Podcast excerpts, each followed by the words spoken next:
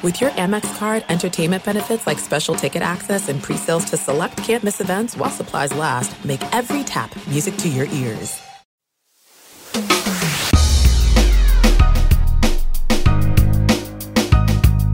Hey, what up? Welcome in. I'm Doug Gottlieb. This is All Ball. And um, though it is the heart of college basketball season, the NBA has cranked up with the trade deadline. And we have more great conversations and content for you getting ready for the NCAA tournament and for the playoff push in the NBA. We uh, we conclude over the next two podcasts um, our Jack Easterby series. Jack was portrayed in a Sports Illustrated article as some sort of nefarious religious zealot leader in Houston, but his journey is fascinating as well as the reality to who he is and what he's about and how he had a meteoric rise within the world of the National Football League. So, when we started, here was a college golfer and basketball player in South Carolina who began the climb with an internship in Jacksonville, spending time at the University of South Carolina, and then ultimately to the Kansas City Chiefs. Working with the Kansas City Chiefs with Scott Pioli, and of course, Pioli is a former Patriots guy. This portion of the journey takes him to the New England Patriots. That's where we pick up with Jack Easterby. So, Jack, you, you mentioned uh, 2013, you lose to the Ravens. Hey, but that loss, oh, excuse me, lost to the Broncos. You mentioned 2013, lose to the Broncos. And that helped kind of trigger some changes that allowed the the the next wave of the Patriots. Um, what did uh, what what was your role in in on all this at this time? Well, I think Bill and Robert were both phenomenal at knowing that um, there were certain things uh, coming back from that game that we wanted to evaluate, and there were certain things that you don't evaluate. Like, like so, you know that Tom Brady's your quarterback, right? And you know that you've got a certain set of skill players between Danny Amendola and Julian and and Rob Gronkowski and and certain guys that obviously from a personnel perspective that you you know you're not evaluating you're just looking for how you're going to use them differently and those types of things but i think from a standpoint of team building and creating uh, a new uh, unity amongst the team. I think what Bill really looked to me for was how can we strategically look at a 12 month program, meaning not just when the players are in the building and we've got a game that week, but how can we look at a 12 month program that develops all of the players and the staff uh, holistically as people, uh, allowing them to set goals for themselves, allowing them to know how they contribute to team success, and really diving into uh, their well being and also their job description uh, and encouraging them to improve those things. So we did a lot of fun things. Uh, where we were able to, you know, meet in small groups. We met in the off season, uh, you know, with let's say five to seven players on each side of the ball, and they were able to set some goals for themselves uh, within with our coordinator. Uh, we were able to meet with some of the coaches individually, uh, do some goal setting, leadership uh, development with them, uh, and then also we began to do some off season. Um, let's just call it team building, which was really cool because, like, if you think about it within the NFL, you know, the off season's really changed over the last, let's say, three to five years because the financial structure of how the NFL works, right? There's not a ton of incentive uh, for players to show up unless they've got some sort of contractual obligation. You know, there's not a lot of financial incentive for them to be there all off season, right? And we saw that, you know, during COVID and some of these other more recent off seasons. that, you know, it's not a ton of off season uh, motivation for those guys as far as being in the building of their team. But when you're a part of a 12 month curriculum that's building towards something, right? That you know that, for example, you know, captain selection or uh, being able to be a leader on the team or being able to be, um, you know, have a role where you're helping decide potentially where we're going to stay for you know when we go on a road trip like those are decisions that are made in the off season and so when you're those events are elevated into the off-season curriculum, then it incentivizes players to want to be a part of it. So, so give me a, give me an example of uh, first, you know, part of what you talked about and part of your background is in trying to find the right. And when you said, you know, you had the skill position players, you want to add the right pieces. That draft, 2013, okay, Jamie Collins, uh, Logan Ryan, Duron Harmon. Aaron Dobson was probably a miss. They've, they've struggled with wide receivers, you just have in terms of evals. But in the first three rounds to get those three players, was there anything different? Was there anything when they asked you, when you're in the room and you're discussing a player and the evals that they specifically looked for that maybe in previous incarnations they had gotten away from? Yeah, that's a great question. I, I, can't speak to before I was there, you know, exactly what, you know, their detail was, but I can say this. I know that, you know, Nick, who was the uh, director of player personnel at the time, and then obviously Bill and all of the coaching staffs, uh, you know, began to put a huge emphasis on character, right? So when we would bring those guys in for their 30 man visits, is what we call them, right? Where they come in and, and we interview the college players in, in advance of the draft, you know, how they would fit in the role, right? That they were projected to have. Uh, how, do you, became- how do you do that? How do you do that? What's, what's, what was your personal science? What was your personal um, eval or in terms of somebody's character?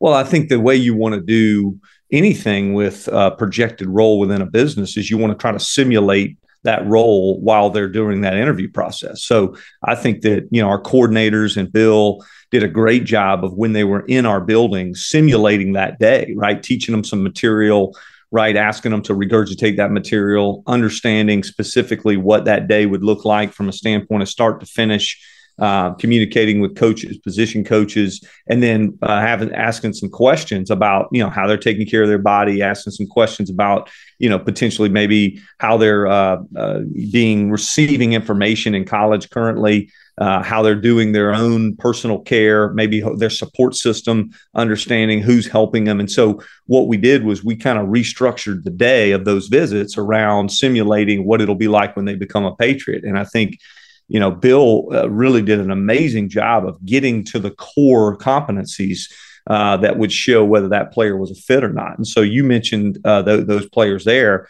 You know, I would say coming off uh, the next year, uh, 14, 15, you know, starting to add players like David Andrews, right, and Joe Thuney and those types of players, you began to add not only, uh, you know, a competent, you know, player, but there was just an influx of amazing humans, great character, where the simulation of those job descriptions getting a little more accurate, both on the field and off the field, at what players were required to do.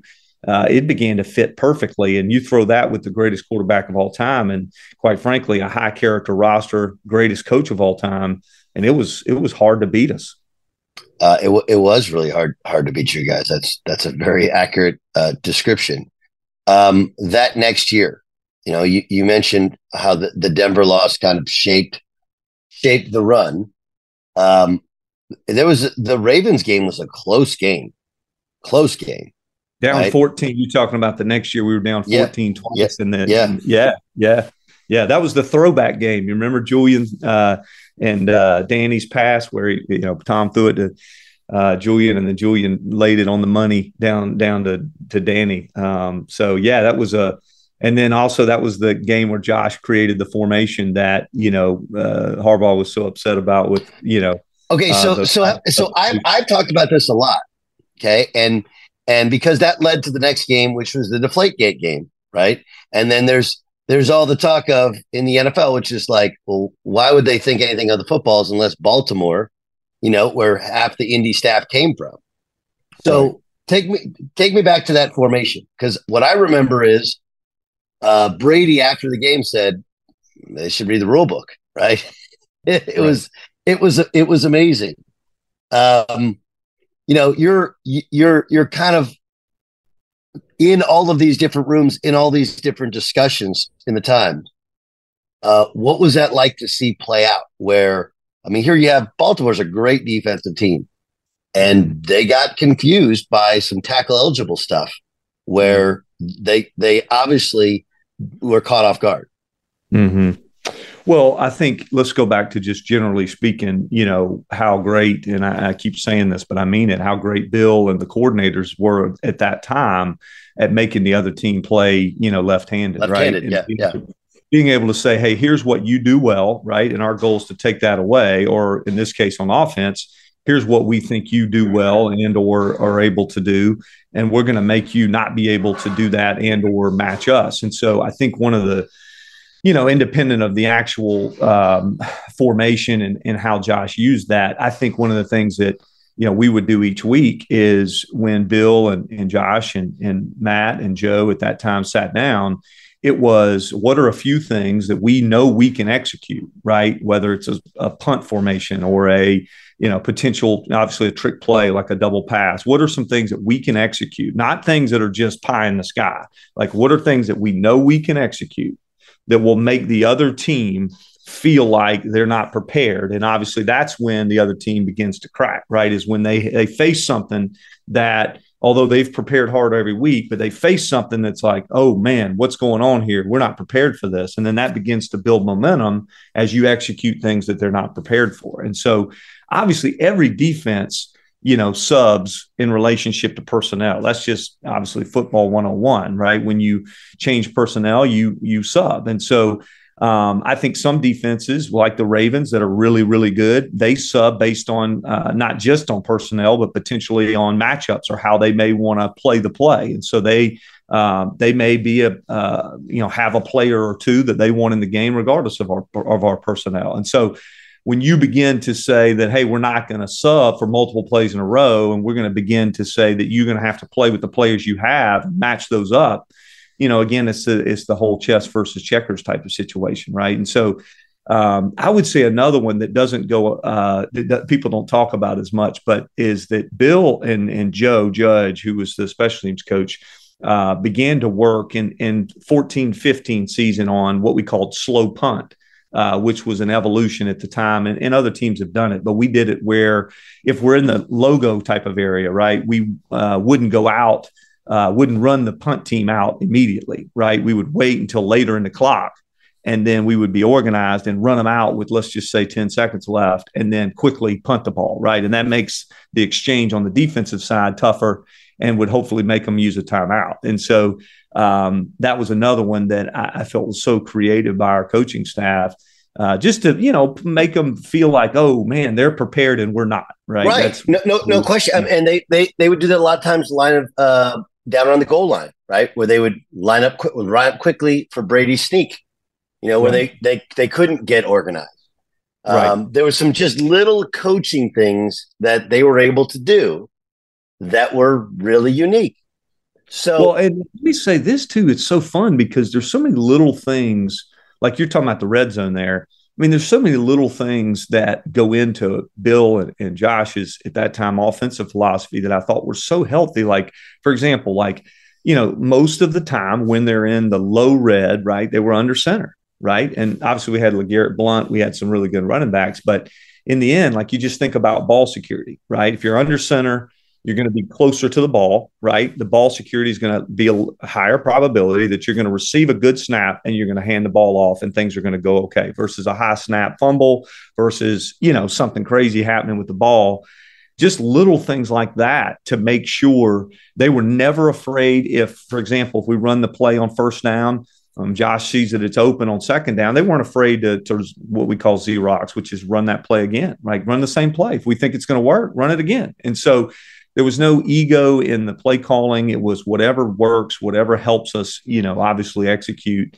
Um, and I thought the creativity there was really good. Um, and and you know what's interesting too, and you know this because of basketball and and how many different deviations you can run off of one play in, in sets is when you have smart players, right? And I think of players like you know James White and Shane Vereen and guys that were let's say multi-position uh, running backs or or guys that did you know multiple things in pass protection or you know guys like you mentioned Duron Harmon, Logan Ryan who played multiple positions in the secondary. You can do multiple things with those types of players because they've got high emotional intelligence, they got high you know intellectual intelligence, they can apply things under pressure, and so the deviation and the creativity are really at their peak. Right. Um, the Deflate Gate game.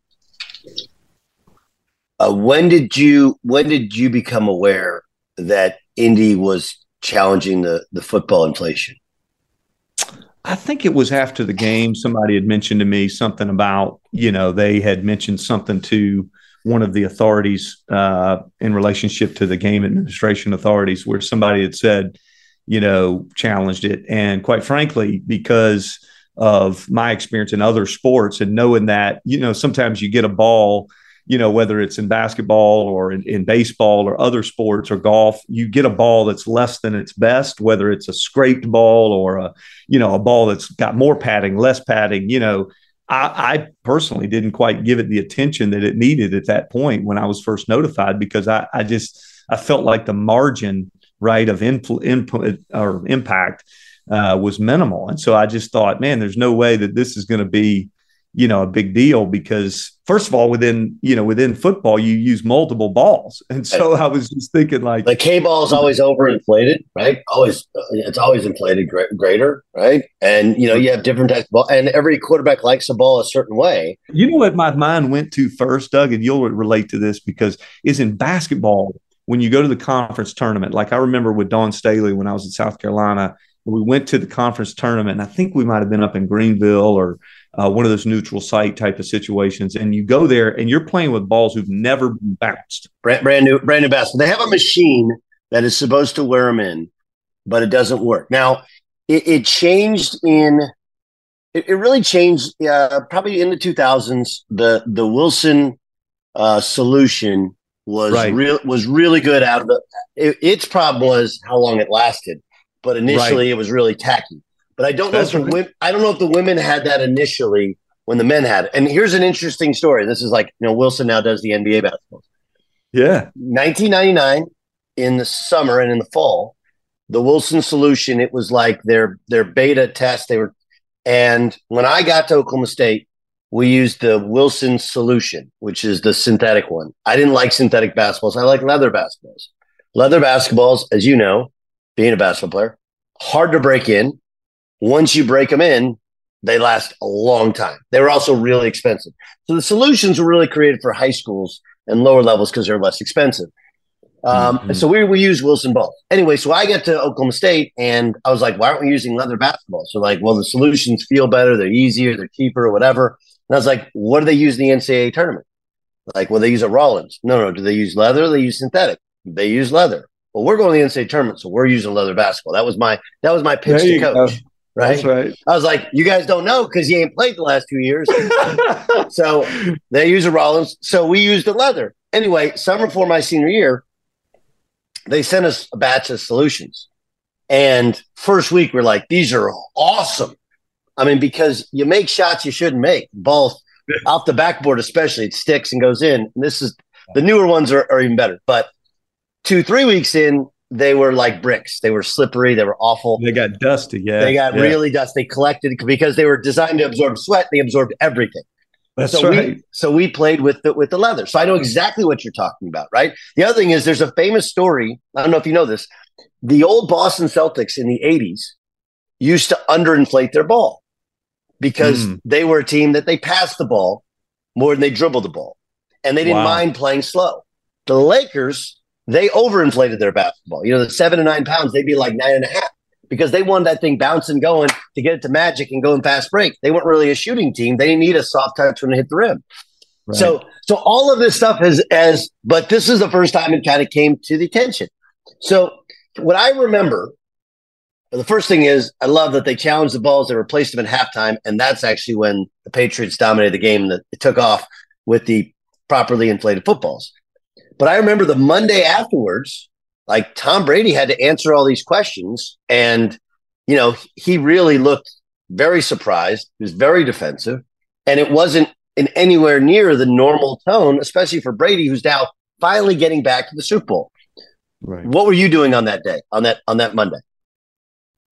Well, I think for everybody in the building, right, you, you always take the news, you know, whatever the news is from the day, you always take it in just to understand a little bit about what's going on around you. But I, I think when you go to the Super Bowl, right, and this is really independent of a year or situation, you the day after the AFC championship is always a special day because logistically there's a launch right within the building of all these different things that you have to do to be able to prepare for the Super Bowl right? So tickets and travel and you know all of the different uh, marketing um, kind of objectives that begin to set in with the players. And obviously your my goal uh, is to serve the players and the coaches in that in that day the best I could with those logistics onslaught. So I wasn't overly concerned with this issue other than I knew it was news and I knew that potentially would come up. I, I wasn't overly concerned.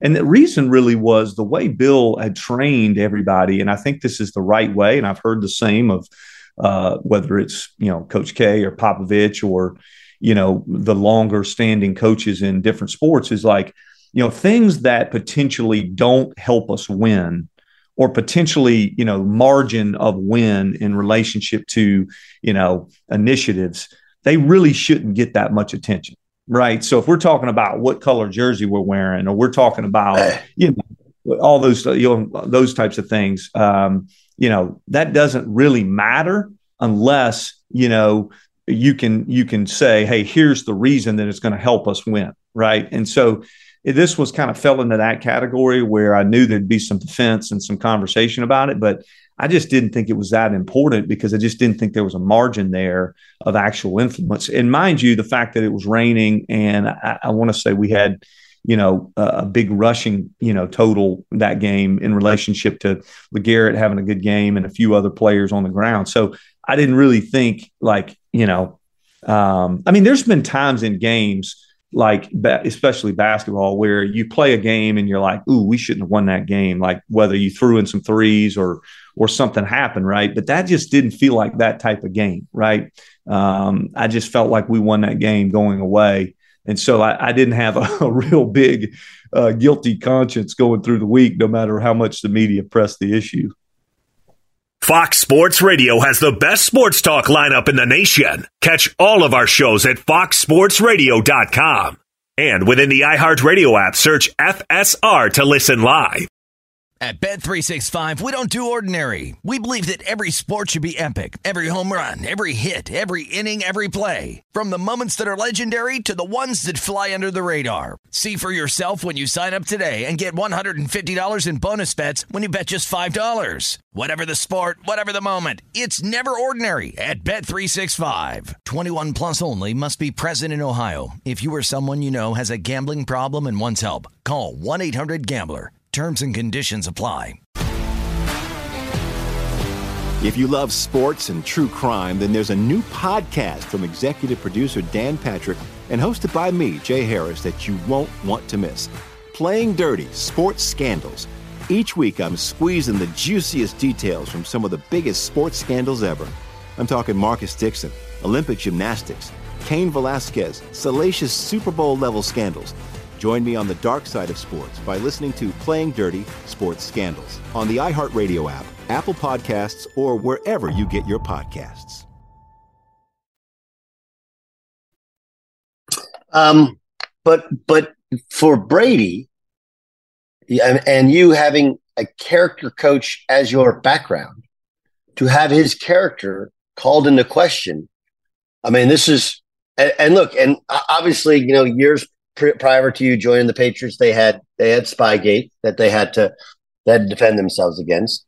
I'm just mm-hmm. wondering what that that that Super Bowl preparation was like, considering again, first time ever, Tom Brady's character is called into question.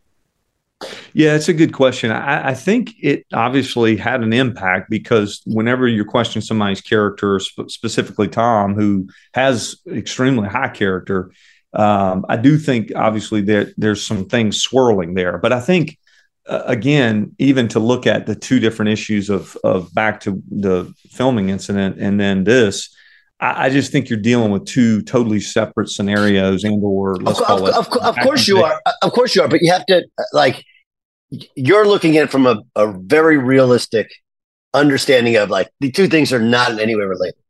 Okay, but one of the things that's fascinating to me, and we'll probably we'll get to it. Maybe not this time. We'll get to it next time. Is as Tom, how he went from he was hated with the Patriots, right? I mean, the Patriots have always been despised by many people, uh, fans around the league, right? Right. Whereas, right. whereas you, like me, not being a being, I'm not. It's not even about being a journalist. Just understanding sports, like the ability to.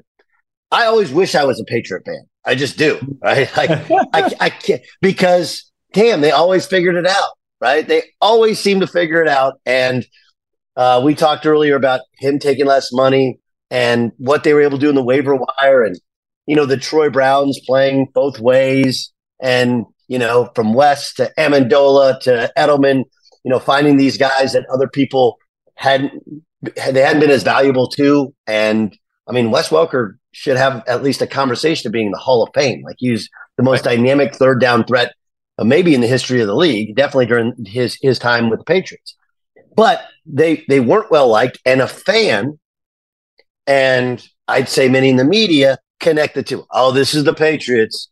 They always find a way. You know, they right. want to skirt the rules. They're the bad right. guys of the NFL. They and you know coming coming off the week where Tom Brady's like, better read the rule book. You know. Yep. So it's an it was an interesting dynamic. Then you have the game, which this was the game with the Malcolm Butler play, wasn't it? That was the, that was the yes. same year. Yeah. What's what's amazing about that one is two things get lost in that in, in that in, because that interception was so much a part of preparation and as you said, the intelligence of Malcolm to remember the preparation, right. know what is coming, jump the route, make the play. But the two right. things that are lost is people forgot Patriots are down 10 heading into the fourth quarter. Yep. And Brady, regardless of win or lose, he led them on a great touchdown drive. Right. And then right. Belichick, I, you, I was sitting there watching the game going, let him score. Let him score. You get Brady gets the ball back. He didn't let him score, but he also didn't call timeout. Right. And it seemed to work for him. I just I wonder how what what your lens, what your view was of how that game ended. Because again, mine is of a fan. Yours is mm-hmm. somebody who you're around for all the preparation, all the discussions, everything that's going on. What do you remember about the end of that game? Well, you know, it's interesting when you're talking about Super Bowl um, plays and Super Bowl memories. I personally, as I just sit with my wife and reminisce, I, I remember different things in relationship to the key plays of some of these uh, amazing games, right? So, like you know, for example, the the Super Bowl comeback play or comeback we had in in um, uh, in Houston against, against Atlanta. Atlanta. Yeah, yeah. I remember Julio Jones's catch. What, that, that was like the almost like, greatest catch of ever. Everybody talks about Edelman's catch. Julio's right. catch was amazing.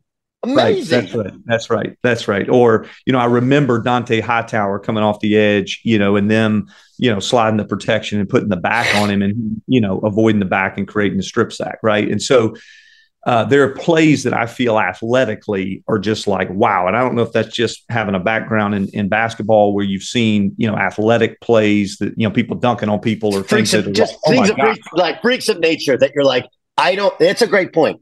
It's like that's right when you have an athletic background, like anybody can see these normal spectacular plays, but there are certain plays you're like I don't think it translates on TV how freaky what some of these guys can do is. Is that is that a fair right. way? Yeah, yeah. And and let's let's uh, and and you just mentioned the drive. I think it's a you know before that in the game, Julian Edelman runs uh, basically, you know, just a short little in cut route. Um, basically, and if you get a chance to watch that game, um, he just runs a little return right. He's in single coverage uh, in the red zone, and he had run that route earlier in the game and we had missed it. And he runs a, a single return route. He kind of ducks his head under the defender. It's one of the best footwork routes. I mean, it's clinic tape, and he catches it all by himself in the end zone to score. So I remember that play, it, it, specifically speaking to the Arizona Super Bowl. I remember that return route that he ran that was just unbelievable. I remember Dont'a Hightower on the play before the Malcolm Butler play, kind of tripping Marshawn and getting through and, and kind of making this kind of almost like trip with his uh, putting his arm out and stopping the ball, uh, which obviously created some doubt and hesitation in their mind on whether they could run the ball. And you know, there was a no brainer. Everybody says run the ball, run the ball. Right. Well, what happens is when you've got players like Hightower, uh, you know, and other players, you know, Vince Wilfork, who are who are decent run stoppers you know, as a play caller, you start thinking, all right, well, I can't keep doing the same thing. I got to do something different here, right? And so that puts some hesitation uh, in their minds. As far as timeout usage, you know, defensive timeout usage is a whole different category than offensive time, timeout usage, right? And I wouldn't put myself in an expert category of timeout usage by any means, but I would just say watching Bill, who is an expert, I would just say defensive timeout usage and how it's used, whether your defense is gassed or whether obviously you're trying to get the ball back or whether or not um, you know you have a situation where you you had the wrong personnel in the game and you just got to burn one to get everybody set up right. I, I, think there's a massive amount of reasons you do or don't use timeout.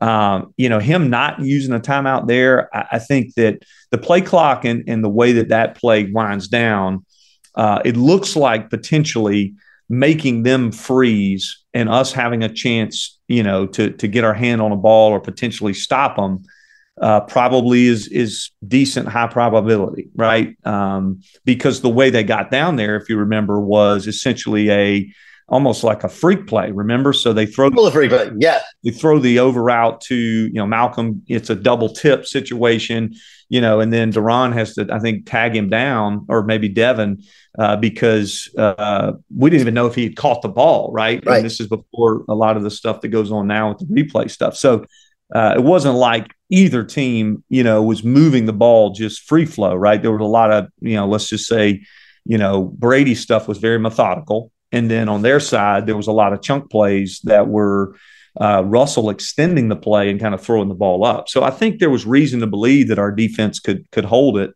uh, specifically if there was going to be, you know, uh, you know, between the tackles running type of stuff. So, you know, him him not calling time out there, I think is is uh, obviously it worked out, right? And so whenever it works out, it looks genius. But I think I would say the defensive the defensive timeout, and and again, I just use basketball because we both know it so well. Is like calling a timeout after a made basket. Yeah, yeah, is is totally you know, discretionary from a coach's standpoint, right? A lot of people do that to set their defense. A lot of people do it to sub. But if you're, let's say, down X amount and you don't need to set your defense, you don't need to sub, there's no real reason to do it. So, same thing here. I think if you can get the players on the field, you believe that the clock in some ways and, and that last play not working out is potentially to your benefit. And now they're beginning to question themselves, and you can match them uh, with the personnel with, within the play clock, it might be better to let it run, and that builds a little pressure on the play caller. What was that like to be a part of a Super Bowl winning team? That was the first one for you. That's right. That's right. Yeah, it was surreal. Um, you know, you think about, I'll tell you this, and this is going to sound a little cheesy, but you can respect this because of your relationship with teams and being a player is, gosh, you, you immediately think about the journey right? Like the moment was so big, right? And Malcolm, you know, catching that ball and and and everybody celebrating with him and you know hugging him and and obviously all that. But you immediately once that subsides, you you go back to the hotel preparing for you know the after party, you know, with my family, and you're just thinking about this journey, man. You're just thinking about you know on to Cincinnati, you know, and you're thinking about all these things that w- go on throughout the course of a 12 month uh, period where you're launching that team, that specific team, and you know people that uh, may have been injured and couldn't play in the game, right? Or people that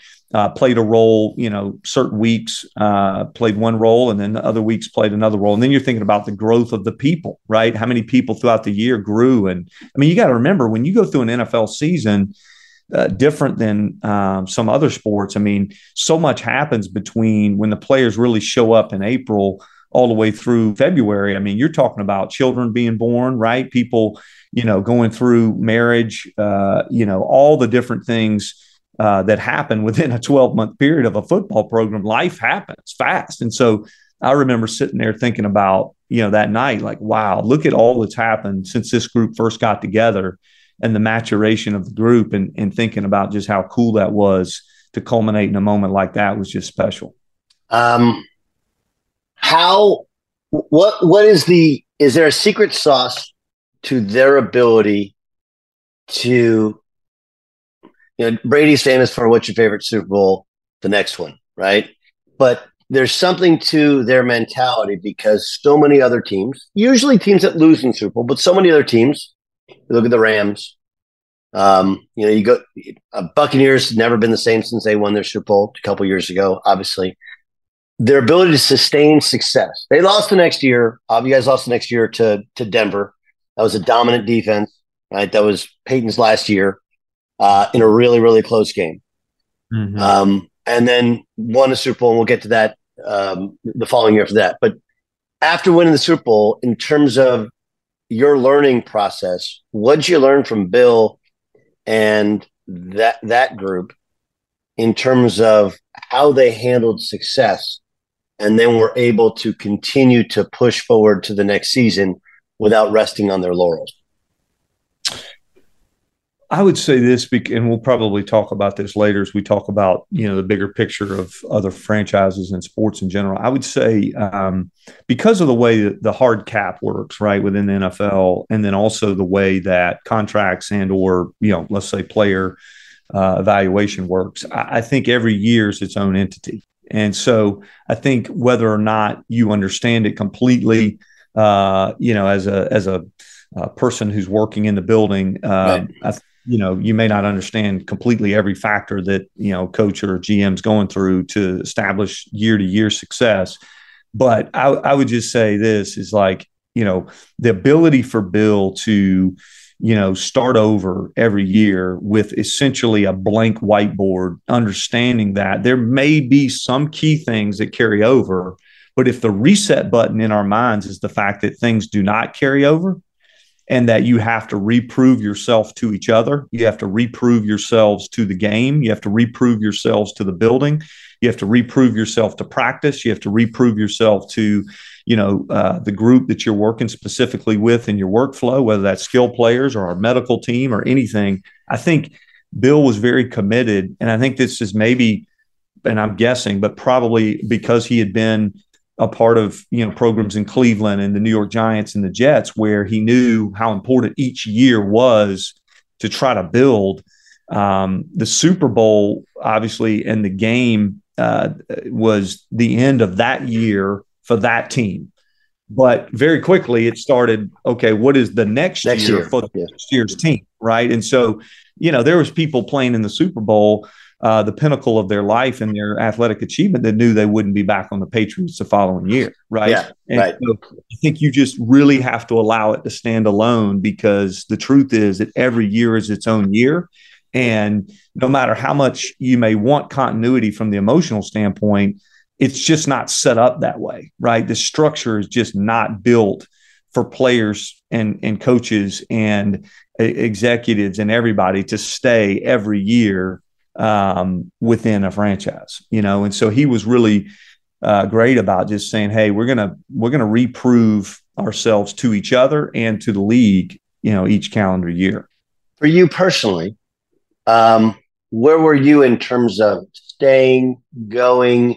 You know, because they're you know now you're involved, you're you're kind of fully entrenched in the Patriots family, right? From your time with Scott um, in Kansas City to now in New England and you know the patient, the, you know, kind of the Patriot way had continued to to be in different spots in the league. Where were you after that first Super Bowl in terms of wanting to do more or wanting to see what's next? You know, that's a great question. I had seen so much after that Denver loss in 13, just the ability for Robert and for for Bill to have uh, you know, strategic resets uh, on every level of the organization. Um, and or you know affirmations where there needed to be that you know after the 14 super bowl um, and us transitioning into the next year you know i knew we needed to double down on the high character approach around the building i knew there was a lot of good people that were coming back um, players and or uh, staff and so um, I just felt like, you know, hey, Bill, whatever he gives me, you know, in additional roles or additional things, um, those would be things that I would do and and try to continue to prove myself, you know, to him and others that um, you know I could be trusted with whatever the tasks that I was given were. But um, yeah, that that year I just was uh, obviously more than anything excited about uh, the next opportunity and and the conversations that we would have to double down on that high character approach that we had kind of engaged in in 13 and 14. So uh, that off season, that was the Brady meeting with the league, and you know, and the supposed smashing of the phone, you know, and all that other kind of craziness. Um, and of course, he played that whole year, and then it was the following year that he sat the the, the first four games. But in terms of always, you know, that, that's the thing that people admire about Bill is they are even when you win, you're always trying to find what's next, what to fix. Um, uh, what what what what was he? What did he think needed to be changed in order to continue on that path? As you said, like there's lots of guys that they they win the Super Bowl and hey, we can't have that. Part of the Patriot way is we can't just say because it was good enough last year, it's going to be good enough next year, right? But what was Bill pushing for after that win over the Seahawks? Well, I, I want to say, and I don't remember exactly, but I want to say somewhere in there was when we redid the building. Robert, uh, you know, made a capital investment in the building and the actual infrastructure of the uh, first floor uh, where we operated out of uh, from a football operation perspective. And so there was some construction that was going on in the locker room. There was some construction that went on within our meeting rooms and other areas uh, to just continue to show the players and the staff that um, you know, they uh, the, the, whole operation was championship caliber from top to bottom. Um, so that was good. Um, I felt like, you know, obviously, you know, from a standpoint of continuity, you know, I think Bill did an amazing job, you know, after that Super Bowl of continuing to develop the staff. You know, I mean, I just look back at independent of of um, the how the roles were at the time. I mean, you look at that staff. I mean, there's just some amazing you know, staff members between, you know, Brian Flores and, and Matt Patricia and, uh, you know, Chad O'Shea, who uh, had a huge role uh, as a wide receivers coach. And then, you know, Josh McDaniels, who did a great job with the offense. I just, that that off season, you know, and then into the next year, there was some awesome construction around the building that began to, uh, I think, elevate the workflow and continued to develop how the modus operandi was on the first floor. And then uh, uh, the double down on the staff really to continue those roles so that we could, you know, cast the vision for, um, again, a high character roster, a high character operation um, that could function under pressure uh, for long periods of time. And remember, like, again, if you're talking about playing an extra three or four games, um, and you're talking about playing an extra three or four games every year, you're talking about more time together, right? You're talking about more practices. You're talking about more issues that come up throughout the year. And so, again, having high character people is all the more important because the reality is that that much time together is naturally going to be a challenge because, you know, we all have stuff going on in life. And so being able to navigate it uh, was, was, was very important. Um, what was the second Super Bowl like? You know, when you, you know, they lost to Denver. Um, and then, you know, we're, we're talking now in 16, where mm-hmm. Brady was suspended first four games. And there was already the interesting, you know, Garoppolo had been drafted and many thought he was the heir apparent. Mm-hmm. Uh, obviously, he got hurt. And then, you know, uh, Jacoby Brissett comes in, and heck, they against against the Texans, right? They run option football much of the game. Yeah, that's you right. Know, they they come out and run on high school college offense. What what stands out in that season to you? Well, I think again, I, I just hate to keep saying the same phrase, but you think about the players that were added, right? So uh, right around in there, Trey Flowers began to emerge as a as just a solid, you know, high character, multi position defensive player. Right, we signed Chris Hogan, uh, who at that time uh, had been, you know, kind of a, I believe, more of a special teams player in uh, Buffalo and other places, and and um, had you know come to the to Patriots and just brought amazing grit uh, as a as a speedy wide receiver who could uh, do multiple things. And so, um, you know, we draft Malcolm Mitchell, who uh, had played both offense and defense at Georgia. Um, and um, again, I mentioned, I think he was a lacrosse player, right? Oh, wasn't Hogan a lacrosse player? He, yes, he was. He was. He had played, you know, Penn State and, um, uh, had done both sports uh, for a while, but yeah, it was just a, a gritty, tough, you know, tough dude. Um, and you go into the Super Bowl uh, to fast forward it, it, it was all of those things, right? It began to be all of those things that really helped uh, turn the corner. And if you watch that game closely, you'll see.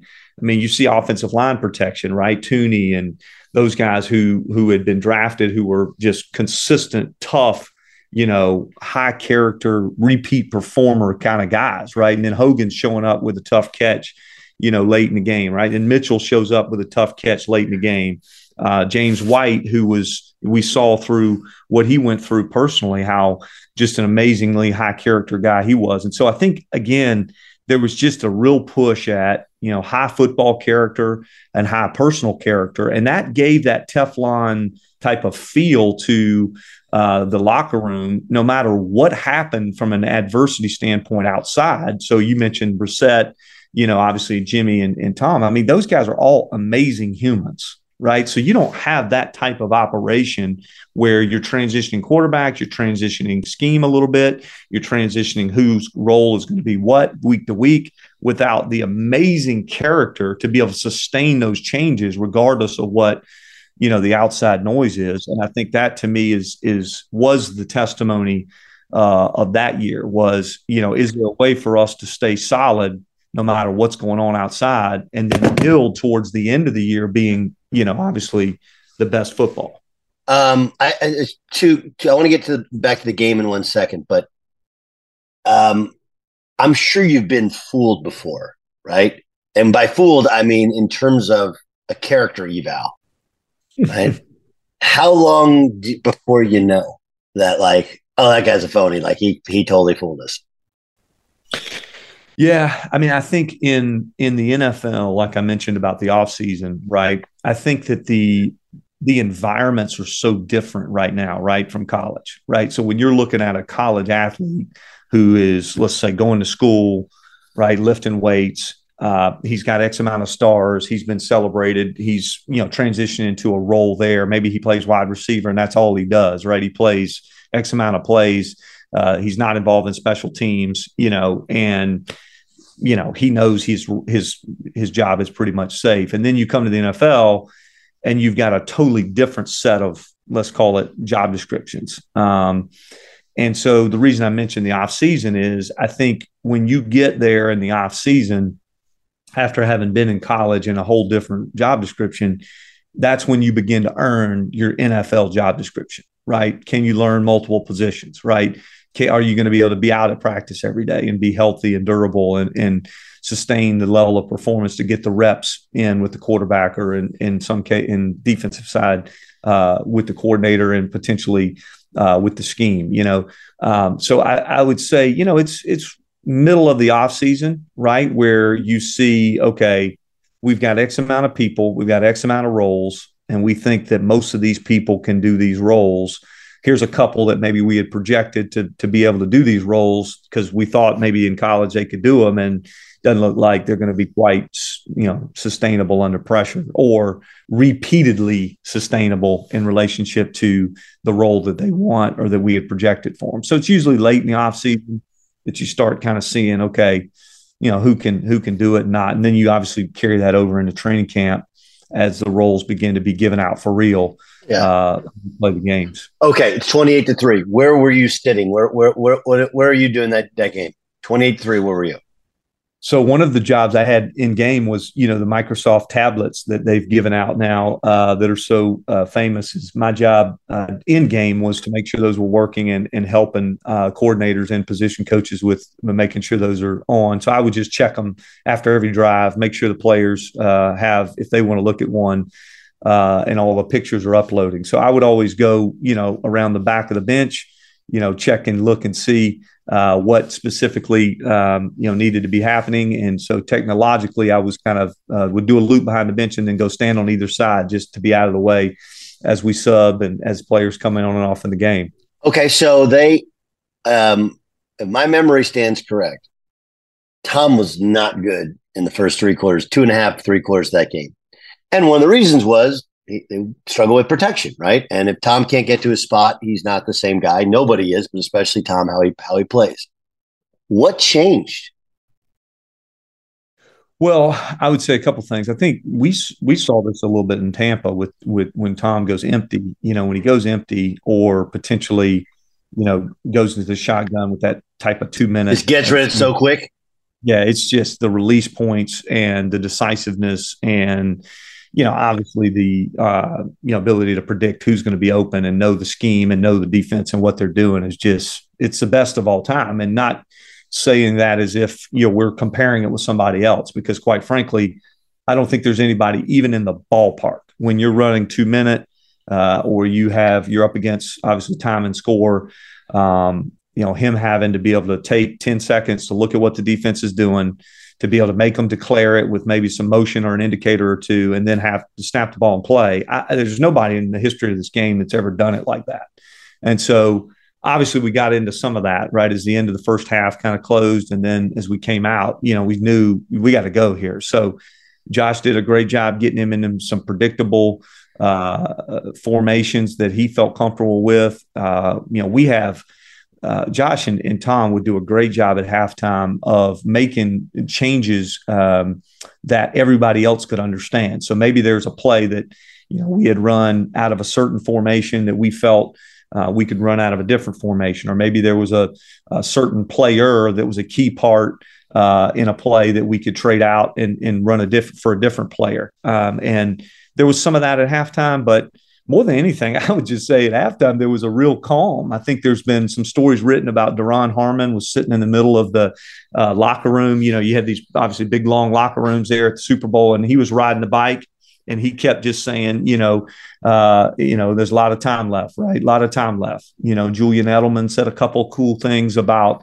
you know, we've been here before, right? We've been down before because there was other times where we had been down in big games um, in in the past. So I just think it was a sense of calm, uh, a sense of understanding that that didn't go well and being able to flush it and move forward.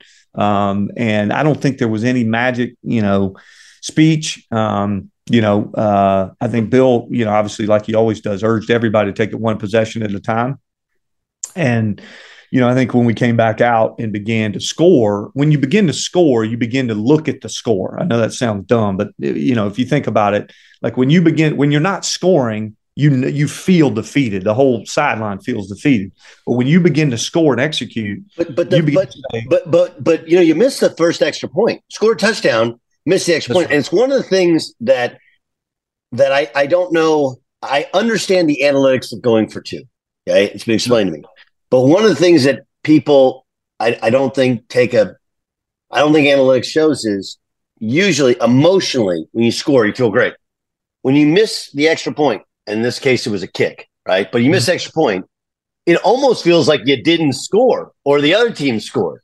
So you finally score a touchdown and you miss an extra point. And that's kind of that's like an amazing part of the story. We're talking about the Julio Jones catch. Like it's an amazing part of the story that's not told. You know? That's that's right. No, and and we missed an extra point, if I remember right, in the Philly Super Bowl too. Uh, and I think uh, I think extra point and a field goal. Yeah, yeah. Yeah, I think one of the things that's very interesting about um, that is I think that going for two, right? There's a time and score element in the current the way the NFL is currently operating. There's a time and score element uh, to that that people begin to really look at in the fourth quarter, right? Looking at the total points and or you know when we should do that. Um, I do think that there'll be an evolution to that, and I think you're hitting at something really important. I think you know, whether it's mathematically or just like what happened in Dallas recently, and you maybe just don't believe in your kicker. I do think that should be a four quarter question. Uh, just hey, should we go for this? Just no, no question. The, the, math tells maybe, you you should go for it all the time, uh, right? Well, and it gives you a chance to create some momentum, right? If you if you've got them on the ropes, uh, there could be some potential to, you know, go for it again, just in relationship to creating even further momentum. It's almost like you know, great an and one. No, it's it's, a, it's a, no, it's a, it's a it's a great point. Or or actually, you know, it's it's it's kind of like you know, come down when a team you know lets down, they're down fifteen, whatever. You come down instead of taking the layup, you take the three. You know, just to stick the dagger in them. I mean, right. you, you, you take. I mean, I, I, I would just tell you, like I follow the Chargers as closely as anybody. And when they lost to the Jaguars, I was just talking with Tom Telesco last week. And I was like, boy, I felt like he got, he's like, yeah, we got really conservative. Yeah, I was right then. You should have gone for it. They were fourth and three, uh, and and three from like the six yard line or something. They kicked the field goal. Like, go for it, and then go for two. Because right. again, now because you know how it feels like you give up another touchdown. Now they're going for two. Now they score again. Now you just feel like the game is over, over, and we can't right. stop them at anything. So there is an element to that. You know what's interesting? Let me let me throw this out because this is something nobody talks about. That again, your back, your basketball background will help you because I think you really love this type of conversation. Is I think there's a huge difference between a shot clock and a play clock because the play clock doesn't end the possession. Right. It only says that the ball needs to be stabbed. But a shot clock, that's right. The shot clock ends the possession. Right. Right. And so what happens, I think, in basketball is because we're thinking naturally about it, the possession ending and hey, we got to make sure we get a shot before, you know, whatever, is that naturally your progressive, your your aggressive thinking and your progressive thinking begins sure. to, you know, with 10 seconds left, it's like, okay, we got to run a ball screen here. We're almost in a different set of offense right at the end of the, the shot clock because we know no matter what happens, when that thing hits zero, we got to get a shot up. Correct. But when you're running a play and the play clock is governing it, right? You might be less than your best with three seconds left to go, but your main initiative is not necessarily to make yards. Your main position, if it goes haywire, is to make sure the ball is snapped right? And so sometimes I think it can get very interesting on what the clock makes you do. And so when you're talking about going for two, right, the, the, the clock doesn't indicate in any way go for two until the game clock and the score begin to indicate to you to go for two. So, for example, if you have one second left on a shot clock and you're you're way beyond the three point line, you got to shoot it like that. It doesn't matter. You're shooting a three which is a lower percentage shot, but you have to pull it because if not, you're not getting a shot in that possession. Does that make sense? Yes. So, no, I, I understand. I, I, completely understand where you're going. I think there's something to the shot clock from a standpoint of how aggressive and progressive your selection to scoring becomes kind of uh, almost pressed in on because of the the you got to shoot it. You don't have a choice. And so it's almost like if there was a if there was a uh, drive clock right? You have x amount of you know uh, time to to make a drive. And if that drive clock, you if let's say, you know, you score quickly and you have a lot of time left, maybe you get more points, right? That would be then you'd be incentivized to run two minute offense versus there's no incentive right now. There's no incentive to run fast or slow. You just want to score points, and so that's why this two point thing, in my opinion, is is so different in football because it's got a lot of discretion sure you can score an extra point whereas you know and and from an easier spot obviously than where you kick the field goal from um, bill parcells of course the mentor bill belichick famously said more games are lost than won mm. so the, the question i have for you is did the falcons actually lose that game as much as the patriots won that game yeah, I mean, I would say, you know, with that type of lead, you know, and and and knowing that you've got, you know, obviously control um, and the ability to at least make us call, you know, make us call our timeouts earlier in the game. Um, I think there were definitely some things that marginally, you know, I'm sure Kyle and, and Dan wish they had back. So uh, obviously, being a part of championship teams is amazing. Uh, in our next pod with Jack, we'll get into the Houston Texans. Why Houston? Why it was working? what didn't work, and what ultimately led to that organization becoming kind of a dysfunctional mess, where he is today and what's next for him. Uh, plus, obviously, more hoop content to come.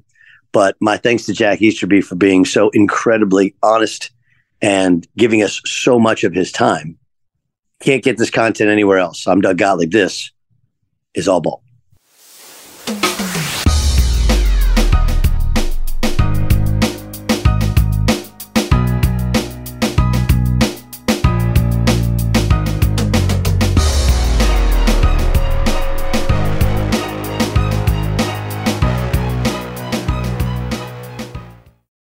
Bet365, we don't do ordinary. We believe that every sport should be epic. Every home run, every hit, every inning, every play. From the moments that are legendary to the ones that fly under the radar. See for yourself when you sign up today and get $150 in bonus bets when you bet just $5. Whatever the sport, whatever the moment, it's never ordinary at Bet365. 21 plus only must be present in Ohio. If you or someone you know has a gambling problem and wants help, call 1-800-GAMBLER. Terms and conditions apply.